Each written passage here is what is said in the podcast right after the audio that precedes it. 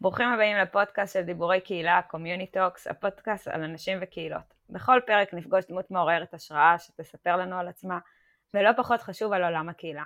אני ענבר רצון, עובדת סוציאלית קהילתית, מומחית בפיתוח קהילתי וארגוני בסביבה משתנה, ואיתי דניאל אופק, מנחה לבינוי קהילה בחברה למתנסים. והיום אנחנו מארחים בפרק את שני מרטושבסקי. היי שני. אהלן. כל הכבוד שאמרת שם משפחה נכון, אני חששתי מזה מאוד, אז שפר. האמת שלקראת סוף הפתיח, כבר שכחתי את איך שאמרה לי שאומרים את זה, אבל זה יצא לי בסדר. אז טוב, אני זכיתי להציג את שני, והזכות היא לי. שני היא שותפה בטריבונה, למנהיגות השתתפותית, ארגון שמסייע לארגונים וקהילות להחליף את מערכת ההפעלה, למערכת ההפעלה השתתפותית.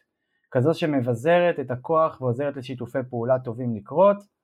היא נשואה לחקלאי, אימא לשני בנים וחתול, חברת קיבוץ עין שמר ושחיינית.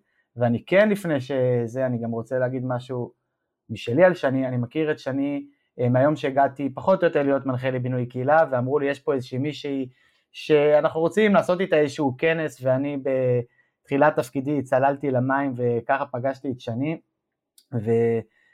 סביב הכנס הזה שארגנו ביחד, למדתי המון המון המון, ומאז, כבר 2.5 לדעתי, יש לי כל הזמן השפעות של שני, וגם למזלי אנחנו זוכים להיפגש, אבל אני אומר, אפרופו שכתבת לגבי להחליף את מערכת ההפעלה השתתפותית, אז אני לא יודע להגיד אם כל החברה למתנסים זה קרה, אבל אין לי ספק שגם עשית הרבה דברים בהקשרים האלה אצלנו, וגם אצלי, המערכת ההפעלה אצלי בראש, אני באתי מעולמות הקהילה תמיד, אבל אני חושב שזה עזר לי לטייב את זה. אז שני, שלום. שלום, כיף להיות פה. טוב, נתחיל, וכן, אנחנו נשמח שתספרי לנו משהו שאנשים לא יודעים עלייך, אם יש דבר כזה, אני לא יודע. אנחנו בהשתתפותיות מאמינים בשקיפות רדיקלית, אז זה קצת בעיה למצוא. אבל אני אספר שאני בכלל כפר סבאית במקור, ולא תמיד הייתי חברת קיבוץ, והתקבלתי לחברות בקיבוץ עין שמר 21 שנה אחרי שהגעתי לקיבוץ. וואו, הרבה סבלנות. ממש, הרבה, והייתי מאוד עקשנית, ולא לרצות להיות חברת קיבוץ. ומשהו בתוך התהליך, גם תהליכי קליטה שיש לנו בקיבוץ, וגם הרבה תהליכים שקרו בקורונה, נכנסתי למהלך, ואני כאילו גאה להגיד היום שאני חברת קיבוץ, זה ממש כאילו מסתדר לי בזהות, ואפילו יש לי אופניים חדשות לכל בו. וקיבוצניקים יודעים כמה זה חשוב, עם סל כזה גדול. באיזה צבע?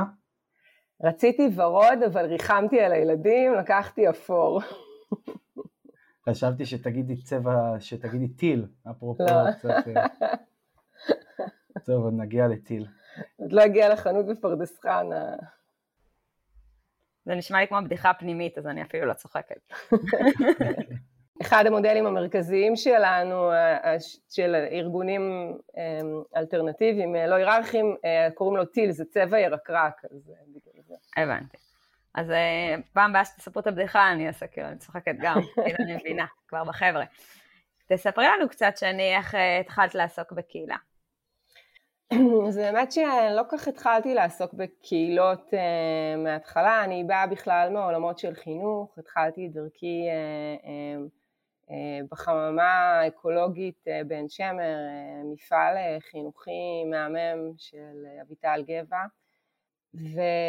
ובעצם המפגש שלי עם קהילות היה יותר מתוך היותי חברת קהילה וחיה בקהילה ומתנדבת בקהילתי וכולי, ואחרי הרבה שנים בהתגלגלות בעולם החינוך והמגזר השלישי, עבודה עם עמותות, כל מיני, התחלתי להיכנס לתהליכים שמחברים חינוך וקהילה, זאת אומרת להוביל פרויקטים שבעצם מתעסקים בחדשנות חינוכית, ואני חושבת שחלק ממה שהרגשתי בתוך הדבר הזה, זה את הקשר המאוד מאוד עמוק בין חינוך וקהילה, והתחלתי לחקור את הדבר, הגעתי בתוך תהליכים כאלה באמת גם למודל של שרה לשדמי, שמדברת על 4 השחקנים, ובעצם חקרתי, זה היה בגיגולים קודמים בעולם העבודה, את העולם של בכלל עירוניות, קהילה עירונית, קשר בין חינוך וקהילה,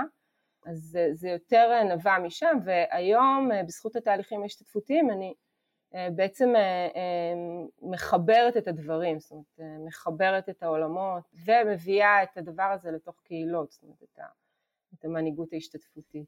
אז תספרי לנו קצת מה באמת את עושה היום, מה זה מנהיגות השתתפותית, או איך את גם בכלל מייצרת את זה. דיברנו על הטריבונה, אז אולי קצת לספר איך הגעתם לזה.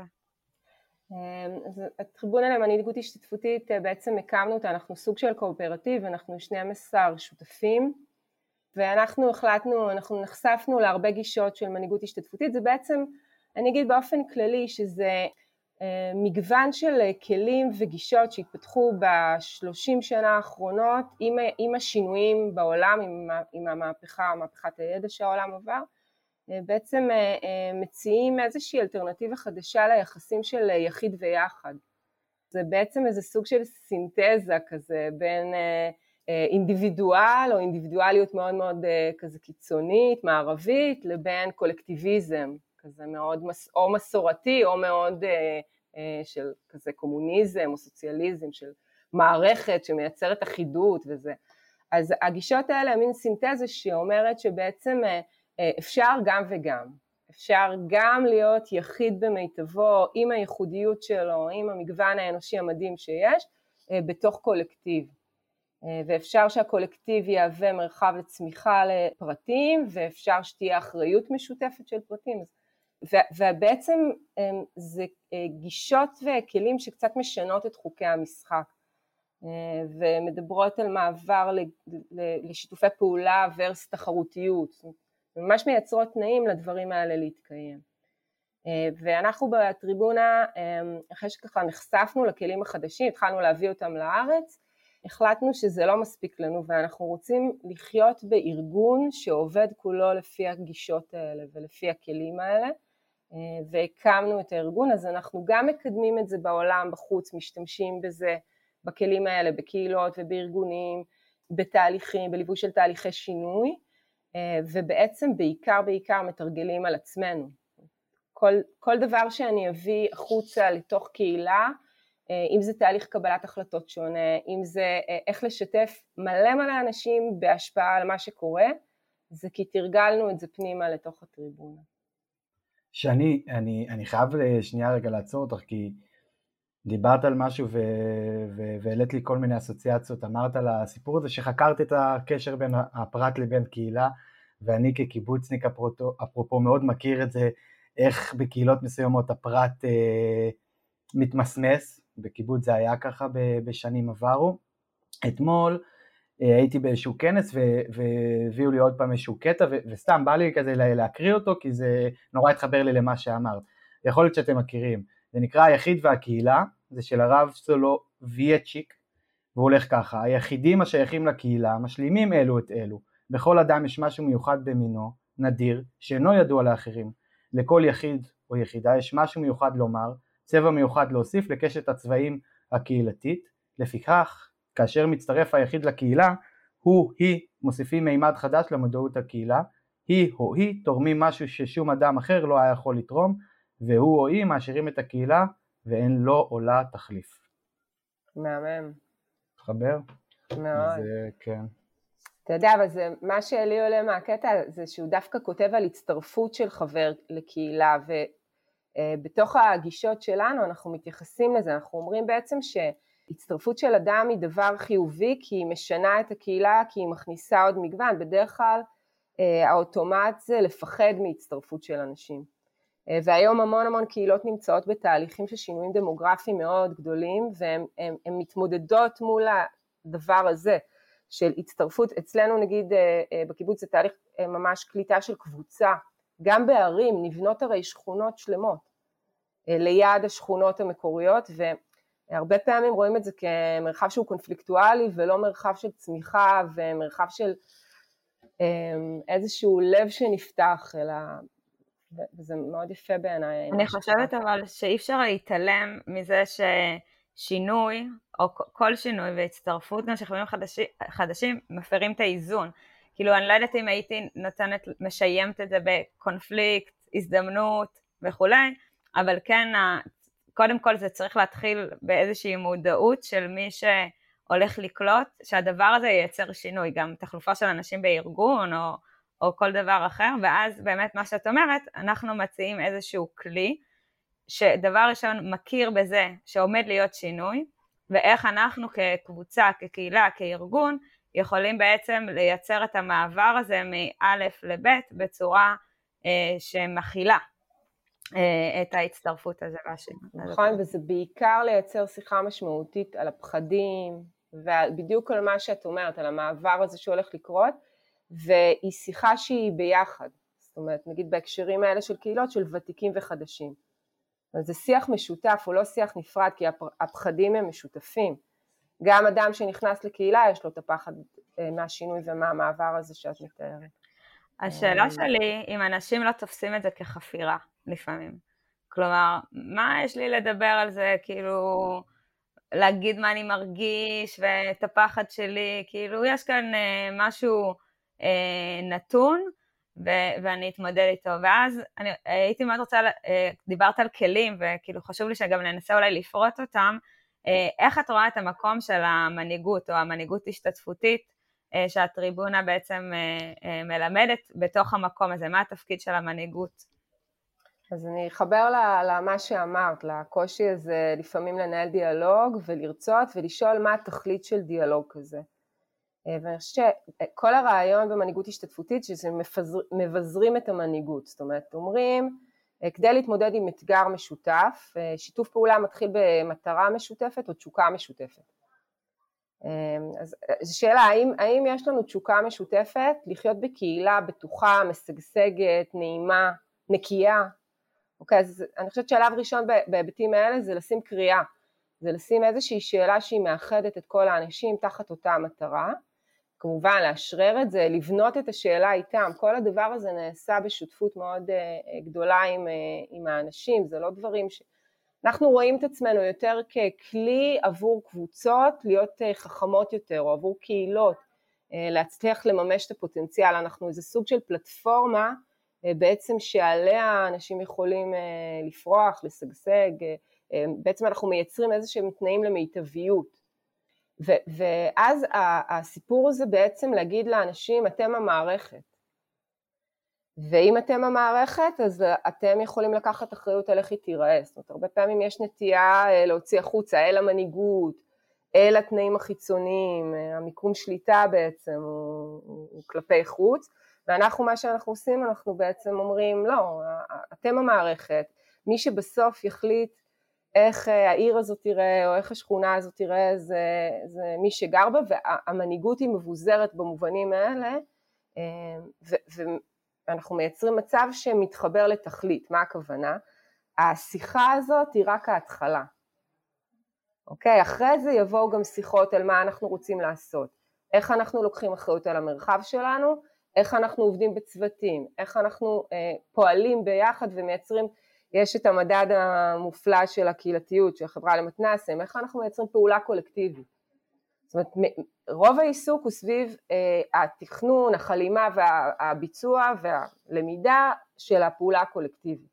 אז אם נשים את המנהיג במקום הטריבונה בעצם, אני ממש מדמיינת את זה כמו מטפל מטופל, שבעצם המנהיג, התפקיד שלו להיות הצינור הזה, שמאפשר את השיח ויודע להחזיק אותו ולהכיל אותו, בצורה שנותן לכולם תחושת שליטה. שזה בעצם נראה לי אחד הדברים שאנחנו מחפשים הכי הרבה, גם אם בסוף ההחלטה לא תתקבל על פי מה שכולם אומרים, כי זה אף פעם לא יכול לקרות, רק בעולם מדי. אז בעצם התפקיד של מנהיג, שמנהיג בצורה השתתפותית, זה לאפשר ולהיות צינור לקבלת החלטות שבה כולם מרגישים נראים, וכולם מרגישים שיש להם שליטה על התהליך. כן, וגם תהליך קבלת החלטות הוא אחר. אז תספרי קצת על זה. אנחנו עובדים לפי תבנית של, יש לזה כל מיני שמות, משילות דינמית, אנחנו עוסקים המון בשאלות של משילות, כי בעצם היכולת שלי להרגיש בשליטה זה מתחילה בהבנה שלי איפה נגמרת ומתחילה השליטה שלי.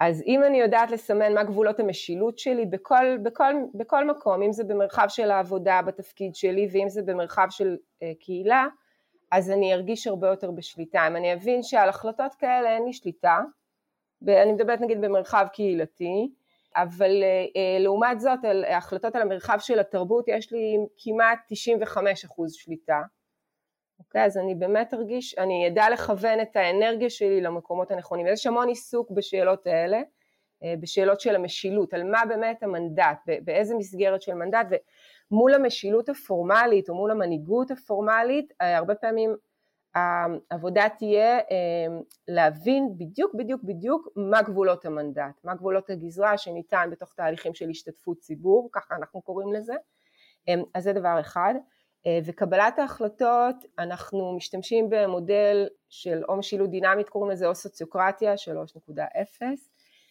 אז בעצם מבטל את הסיפור של החלטות בעד ונגד, ועובר להחלטות שהן, תהליך קבלת ההחלטות, הוא תהליך של שיפור מתמיד של הצעה שמוגשת לדיון. אוקיי? זאת אומרת, אני לא אלאה אתכם, יש איזה תהליך מקדים לאיך אני מגישה הצעה לדיון, כבר בשלב הזה אני לוקחת בחשבון, אני אוספת שיקולים מכל האנשים שמושפעים מההחלטה, מההצעה, אני צריכה להתייחס לשיקולים האלה כשאני מגישה הצעה, אני מגישה הצעה, ואז בעצם הקבוצה, וזה מתאים לקבוצות נגיד בגודל, נגיד עד 30, זה לא מתאים לקבוצות גדולות, אבל הקבוצה בעצם עושה שיפור להצעה עד שכולם מסירים את ההתנגדויות שלהם. וגם לזה יש איזה חוקים, התנגדות זה סיבה רציונלית, למה הדבר הזה, ההצעה שעל הפרק, תסכן אותנו. תסכן את המטרה המשותפת. בקיצור, זה איזשהו סוג של תהליך אחר, ואפרופו מה שאת אומרת, ואני מאוד מאוד התחברתי, הוא באמת נותן לאנשים חוויה הרבה יותר עמוקה של שליטה, מבעד ונגד. אני רוצה להגיד מהמקום שלי, כי כפי שהתוודעתי, יוצא לי הרבה לעבוד עם הטריבונה, עם שני, עם עוד כמה שותפים אדירים שלה, ואני לקחתי הרבה מהסיפור הזה של מנהיגות השתתפותית, גם להנחיה שלי, אבל גם לדרך עבודה שלי, ואני בקהילה, אני הרבה פעמים מדבר על זה, שאנחנו מדברים על שיתוף ציבור, או הרבה פעמים על שותפות, ואני אומר שמבחינתי הרמה הגבוהה ביותר זה השתתפות, זה לא רק שליטה בהקשר הזה מבחינתי, אלא זה לקחת אחריות על הקהילה שלך, כבר מהשלבים המוקדמים, ובאמת להשתתף, להיות שותף אמיתי, לא עכשיו בשלבים מסוימים או כאלה, אלא מההתחלה ועד הסוף, ולייצר השתתפות אמיתית של תושבים, בסדר? בערים או במקומות מסוימים, בטח בפריפריה, זה משימה שהיא לא פשוטה, שאני מכירה את זה קצת מהדילמצוי, ואני רוצה דווקא כן לשאול אותך שאני בהקשר הזה, איך, כי את מדברת לא מעט גם על שבירת היררכיות ועל המקומות האלה וארגונים ללא היררכיה וכאלה, אז אם תוכלי קצת לחבר את זה למקומות האלה, איך בפועל אנחנו יכולים להגיע למקומות שהם היררכיים, ולייצר השתתפותיות. תראה, דיברת על המורכבות גם בפריפריה, אבל זה קורה בכל מקום. המעבר הזה מלהיות פסיבי לאקטיבי לפרואקטיבי, הוא מעבר שהוא קשה מאוד, והוא בעיניי הולך אחורה לשאלה של אמון. אמון של המנהיגות במסוגלות של האנשים. הרי מה קורה תמיד שבאים, גם מול מנהלים, נגיד בארגונים, וגם מול מנהיגות במרחבים של חיים, אז הם אומרים, אבל כן, אבל איך הם יקבלו החלטה? אין להם את הכלים לקבל החלטה, הם לא יכולים, התושבים, הם לא מבינים בזה. אני חושבת, המקדמים של כל הדבר הזה, ואנחנו שייכים לזרם של ארגונים, שבתרגום לעברית קראנו לו מבוססי אמון. כי זה ארגונים שאומרים שקודם כל בשביל לשבור את הפרדיגמה של ההיררכיה, זאת אומרת, את אותה פירמידה מפורסמת, צריך קודם כל להניח הנחת יסוד של מסוגלות של האנשים. כי הרי כל הפירמידה הזאת נוצרה בשביל שצ'רלי צ'פלין, נכון? כאילו זה היה הגלגול ההיסטורי. בשביל לפקח על עובדים אנאלפביתים על פסי הייצור.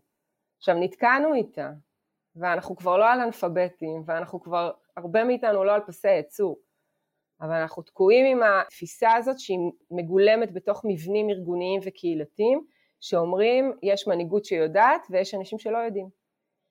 כשבחוץ כל העולם השתנה והתהפכה הפירמידה על הראש, כי האינטרנט זה מה שהוא עשה. אז מה שקורה לנו זה בתוך המערכות החברתיות הממוסדות, אנחנו חווים חוויה של חוסר מסוגלות, חוסר אמון, בעוד שכשאנחנו מתפעלים את הטלפון שלנו, אנחנו במקום אחר לגמרי, שאנחנו מחליטים, אנחנו, של bottom up אמיתי, של מלמטה למעלה אמיתי. אז היה אצלנו מישהו בשם עומרי גפן, לא מישהו, הוא מדהים, ודיברנו איתו קצת על שיתופיות יתר, ומעניין אותי קצת לראות איך את רואה את זה, איך אפשר, כי בסוף זאת בעיה שיכולה להיווצר מתוך הגישה הזאת, ומעניין לשמוע איך את רואה את הדרך לבסס אותה. בעיניי זה קשור, זה חוזר למשילות. השיטות שלנו מתבססות, בגלל שהן מתבססות על אמון, בעצם מדברות על זה שכשמישהו לוקח מנדט, הוא מקבל מנדט נגיד מהאספה, לא משנה, כאילו מההיררכיה הכי גבוהה המשותפת, בסדר? מהרגע שהוא קיבל את המנדט, הטקטיקה היא שלו, זאת אומרת, הוא יכול לעצב או היא יכולה לעצב את האופן שבו היא פועלת. ובגלל שזה מבוסס על אמון, אין את הפיקוחיות יתר ההדדית, ומה שזה מאפשר זה במקום שכולם יעשו הכל ביחד, אנחנו מחליטים מה גבולות הגזרה ביחד ומה המנדטים, ומשם אנחנו יוצאים לפעולה מסונכרנת ונפרדת. וזה פותר את הסיוב, זה דבר אחד. דבר שני, צריך, וזה בתהליכים אני מדברת רחבים יותר, ציבוריים, צריך לשאול את השאלות הנכונות. הרבה פעמים פותחים שאלות לציבור שהן לא רלוונטיות, הן לא השאלות שהן קשורות למנדט של הציבור. למשל ציבור, תקחי חינוך וקהילה, ציבור לא צריך להגיד בהכרח איך מלמדים, בסדר? זה מנדט של הצוותים החינוכיים, הם הולכים ללמוד את זה, בסדר? ציבור כן צריך להגיד מה הערכים שלו, מה חשוב לו, אוקיי? אם חשוב לו שילדים יהיו עם ציונים גבוהים במסלול לטכניון, או חשוב לו שהילדים ייהנו במשחק בטבע, צריך לשים את הערכים שלו, ואז בעצם הצוותים החינוכיים מתכנסים לדבר הזה. זה מאוד מאוד חשוב לשאול את השאלות הנכונות, ודבר אחרון, להתחבר לתכלית, שזה קשור לשאלות. לא לתרחן בתהליכים חסרי תכלית. אנחנו מאוד תוצאתיים, מאוד מחוברים לתוצרים. בתהליכים שאנחנו עושים, מייצרים ידע ביחד, עושים דברים ביחד עם תכלית, לא עושים סתם. הכל מאוד מאוד מובנה לתוצרים. מה שאני שמעת מאוד חזק שחוזר על עצמו בגישות שאת מביאה זה עניין הגבולות. גם הגבולות של המנהיג, גם הגבולות של הציבור, גם גבולות של התהליך. וזה נורא מעניין, כי כאילו כשאתה מדמיין מנהיגות השתתפותית או השתתפות, זה כאילו נשמע משהו מאוד חסר גבולות, ואת כל הזמן מחזירה לגבולות. לגמרי. ואנחנו לא קוראים לזה גבולות, אנחנו קוראים לזה הסכמות, ובעצם אנחנו עוסקים המון בהסכמיות. אני חושבת שהרבה פעמים שוכחים את החלקים האלה, ואז מה שקורה זה שכל אחד יש לו איזה common sense אחר, הוא חושב, הוא מגיע לתוך תהליכים עם ההסכם הפנימי שלו, אבל אין איזשהו בירור משותף על מה ההסכמיות, מה ההסכמות. אז אנחנו מאוד מאוד עסוקים בזה, וזה מחובר לעוד שני דברים, שזה שקיפות, תהליכים הם מאוד שקופים, אנחנו ממש, זה ממש לשקיפות רדיקלית, זאת אומרת, כל התהליך הוא שקוף, הוא ידוע מראש, אנשים יודעים, קשור לאוריינטציה, היכולת שלי להיות פרואקטיבי בתהליך, הרבה פעמים נובע מיכולת שלי להתמקם, מיקום חברתי אפילו בתוך הדבר, אז אנחנו עוזרים לאנשים בהקשרים האלה, אנחנו באמת שמים הכל פתוח, והדבר הנוסף זה נגישות, השקיפות והנגישות הן הולכות ביחד, אז יכול להיות שאני לא אביא את כל המידע בתוך תהליך, אבל אני תמיד אייצר נגישות למידע הרלוונטי עבור המשתתפים, כי אני יודעת שאם הם ירגישו שהם צריכים את זה, יהיה להם את האחריותיות לחקור, אז הכל יהיה שם, הכל יהיה נגיש. כמובן עובדים גם בדיגיטל, בכל התוכנות השיתופיות שבעצם מאפשרות את הניהול ידע המשותף הזה, שזה גם קריטי בתהליכים כאלה.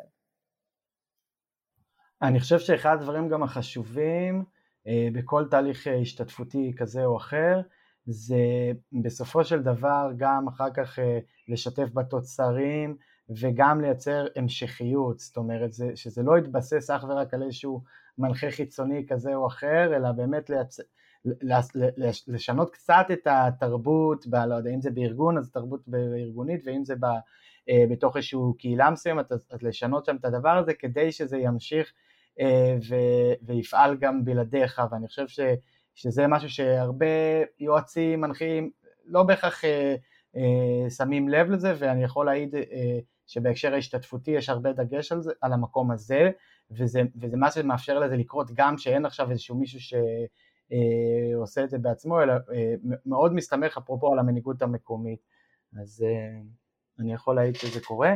אני רוצה שקצת שני תספרי, אולי תתני לנו איזושהי דוגמה לארגון שיש בו יחסי אמון, ואיזשהו ארגון שכן הולך למקום הזה, דווקא שהוא לא הטריבונה, ומה צריך לעשות, זאת אומרת, מה זה דורש עכשיו כדי לייצר איזשהו מערכת הפעלה השתתפותית בתוך ארגון? אז אני אספר, אני מתלבטת, כי אפשר לקחת גם ארגון שהוא עסקי, אבל אפשר לקחת גם קהילה, אני חושבת שאני אלך על משהו שהוא בתוך תהליכים של קהילות, אני אגיד רגע שמה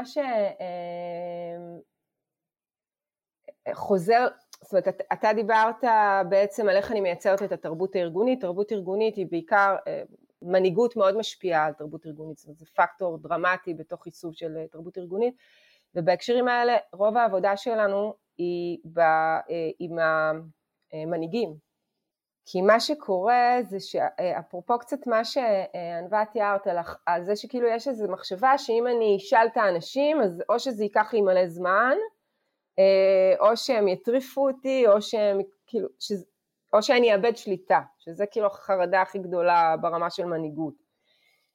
אני חושבת שמה שאנחנו מנסים בהקשרים האלה לעשות זה ללמד מנהיגים איך בצורה יעילה ונכונה אפשר לשתף, באמת בשביל שלא תיווצר השתתפותיות יתר, בלי לאבד שליטה. ואז אם מנהיגות עוברת את החסם הזה והיא משתחררת, היא רואה שדווקא כשהיא שואלת את השאלות הנכונות, ואנשים אומרים מה הם חושבים, וחותרים ביחד לפתרון משותף, אז הדברים קורים טוב יותר ומהר יותר ונכון יותר, והיא לא נגיד מתעסקת אחרי זה בהתנגדויות שלוקחות מלא זמן, בכעסים, בניהול קונפליקטים, אז אחרי שמנהיגות עוברת את החסם הזה ומבינה שזה טוב, זה מקדם אותה, זה משרת אותה, היא לא מאבדת שליטה, אז באמת יכול להיווצר איזשהו שינוי תרבותי יותר עמוק, שמאפשר לנו ללכת ולארגון או לקהילה להישאר ולאמץ את הכלים ואת הגישות האלה פנימה אליהם. ספר אולי על באמת תהליכי קליטה, כי אני מאוד מתעסקת בזה, בגלל שזה הרבה קהילות עוברות צמיחה דמוגרפית, אז זה מה שקורה, יש המון עיסוק, גם בערים וגם ביישובים קהילתיים. למשל, תדמיינו מצב של כנס נקלטים, אבל שההזמנה היא לשיח משותף של ותיקים ונקלטים, על איך יוצרים קהילה אחת, זו השאלת קריאה משגשגת. ואז יש דיאלוג בתוך הכנס הזה, בכלי שנקרא קפה עולם, גם היכרות, גם איך התגלגלנו לפה, מה אנחנו אוהבים ביישוב. פתאום אנחנו מגלים בתוך הכנס הזה שכולנו בעצם נקלטים, זאת אומרת, יש מעט מאוד אנשים שנולדו ביישוב באמת, ורוב האנשים התגלגלו ליישוב לאורך השנים, ובתוך כנס כזה, בעצם האנשים אומרים במה כדאי להתעסק. אוקיי? ובעצם מייצרים רשימת מכולת למנהיגות. רשימת המכולת הזאת עוברת למנהיגות, והמנהיגות ממש מתחילה לטפל בנושאים, ומייצרת שקיפות, זאת אומרת, זה כנס שבאמת קרה, הוא לא מדומיין, ומה שקרה זה שנוצרה טבלה כזאת, זה היה באחת הקהילות בתקופת הקורונה, והמנהיגות ממש התחילה לעבוד לפי הצ'קליסט של התוצרים של השיחה המשמעותית. ומה שקרה בשטח זה שנוצר באמת טיפול בדברים הרלוונטיים לאנשים, וזה חזר בחזרה לאנשים בצורה של שקיפות, תראו, אמרתם לנו ככה וככה וככה, וזה מה שעשינו. זאת אומרת, יצר תוצאות והתגלגלות גם של אמון מול המנהיגות, שזה פעם אחת, וגם של פעולה בשטח שהיא רלוונטית. הרבה פעמים הפעולות שלנו בשטח הן לא רלוונטיות. זה נגיד דוגמה על איך דבר כזה יכול להתגלגל בתוך קהילה. מקווה שעניתי. אז ברשותך נעבור לשאלה הבאה, שאלה שאלות יותר כלליות, ואם תוכלי לשתף אותנו ואת המאזינים באיזשהו טיפ קטן שאת יכולה לתת לנו על קהילה, או בכלל על עבודה במנהיגות השתתפותית. כן, אני חושבת שאולי הטיפ המרכזי שלי זה שצריך לתכנן עם ולא בשביל. שתכנון טוב של כל פעולה קהילתית מתחילה בלשאול את האנשים הרלוונטיים מה חשוב להם. לאו דווקא מה הפתרונות, אלא מה חשוב בהם, וצריך לזהות את מחזיקי העניין הרלוונטיים ולבדוק. מה שקורה הרבה פעמים שעושים הפוך, ואז אנשים כועסים ובצדק. כל פעם שאת אומרת אם והבעלי עניין, אני חושבת על חברות הייטק, שהרבה פעמים הן עושות customer experience. כאילו מנסים להבין את כל מה שהולך להשתבש, או כל מה שחשוב ללקוח, כדי לייצר את המוצר הכי מותאם, ואת יודעת, כאילו בואו נעתיק את זה באיזשהו מקום, אולי הם העתיקו את זה מהמקום הזה, כדי לייצר את קבלת ההחלטות, או את ההחלטה הנכונה ביותר לקסטומרס שלנו, ללקוחות בסוף. לגמרי, יש גם את החשיבה העיצובית, שזה באמת המודל הזה שמפתח זה, ובעולמות שלנו, אגב אני משתמשת הרבה בחשיבה עיצובית גם בקהילות, זה נפלא, והמקבילה לזה בעולמות שלנו זה תיאוריה יהיו של אוטו שרמר, שמדברת על רמות של הקשבה. אני גם לא הייתי רוצה שנתייחס לקהילה ולתושבים כלקוחות, זה קשה לי להביא כל מיני מושגים מהעולם העסקי, אני דווקא אומר בואו נביא לעולם העסקי מושגים, נראה לי ששני רוצה את זה לא מעט, נביא לעולם העסקי קצת מושגים שלנו, אפרופו כאילו המקומות האלה של לראות את התושבים ואת הקהילה כתושבים, ולא עכשיו, לא לדבר על שירות כל הזמן וכאלה. כשותפים, לא רואים אותם כשותפים, הם כאילו מפריעים לעבוד, נכון? זה קלאסי, אז לא, הם פשוט בעלי הבית. לקחת את התרגום המילולי שלי לקסטומר. כן. זה לא את, אין לי טענה כלפייך, אלא הרבה פעמים טענה כלפי יועצים מסוימים, או מקומות מסוימים, אני אומר בכנות, לי זה מפריע שמגיעים מהעולם העסקי, ומנסים להכיל אותו על עולם הקהילות, או על העולם החברתי, שהרבה פעמים, בסדר, מה שעובד ברמת הלקוחות, שאגב, אני גם די חושב שהיום המהלך הוא הפוך, וזה מה שקורה בעולם הקהילות, עסקים מבינים שקהילות, ואם אתה עובד בצורה קהילתית והשתתפותית, אתה גם שורת הרווח גבוהה יותר, אז אני חושב שגם יש איזושהי הבנה שזה לא חייב להיות ככה. טוב, שאלת סיום, שני, אלא אם את רוצה עוד להגיד משהו, כי שלא קטעתי אותך באמצע. אבל באמת הגענו לסיום, ואנחנו נשמח לשמוע ממך איך את רואה את עולם הקהילות בעוד 10 שנים. זה מאוד מאתגר, כי בגישות שלנו אנחנו לא עוסקים בניבויים, אנחנו בעצם עובדים מההווה קדימה, ואנחנו לא אלאה אתכם, אבל כן ניסיתי לחשוב, כן אמרתי. תרחיש, תני לנו תרחיש. תרגיל חשיבתי, אז אני רגע כן נתייחס למגמות שאני חושבת שהן כאילו מוכרות, ידועות, ואני חושבת שהן משמעותיות.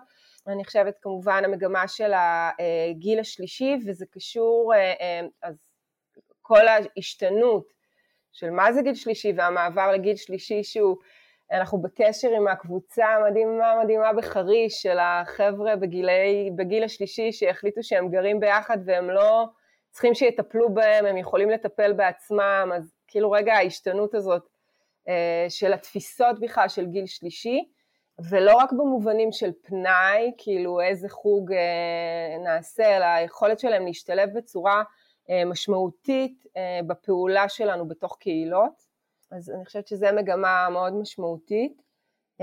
מגמה נוספת זה הסיפור של פנאי, יחסי פנאי עבודה, עולם העבודה שהשתנה, וראינו ניצנים של הדבר בקורונה, בעבודה מהבית, באנשים שבעצם מחליפים את העבודה תאגידית, זה בפרילנסיות, בעצמאות, בכל מיני מודלים גמישים יותר של תעסוקה, ואז קורה להם משהו בתוך המרחב של הפנאי, והדבר הזה יכול מאוד בקלות להתרגם לפעולה בקהילה.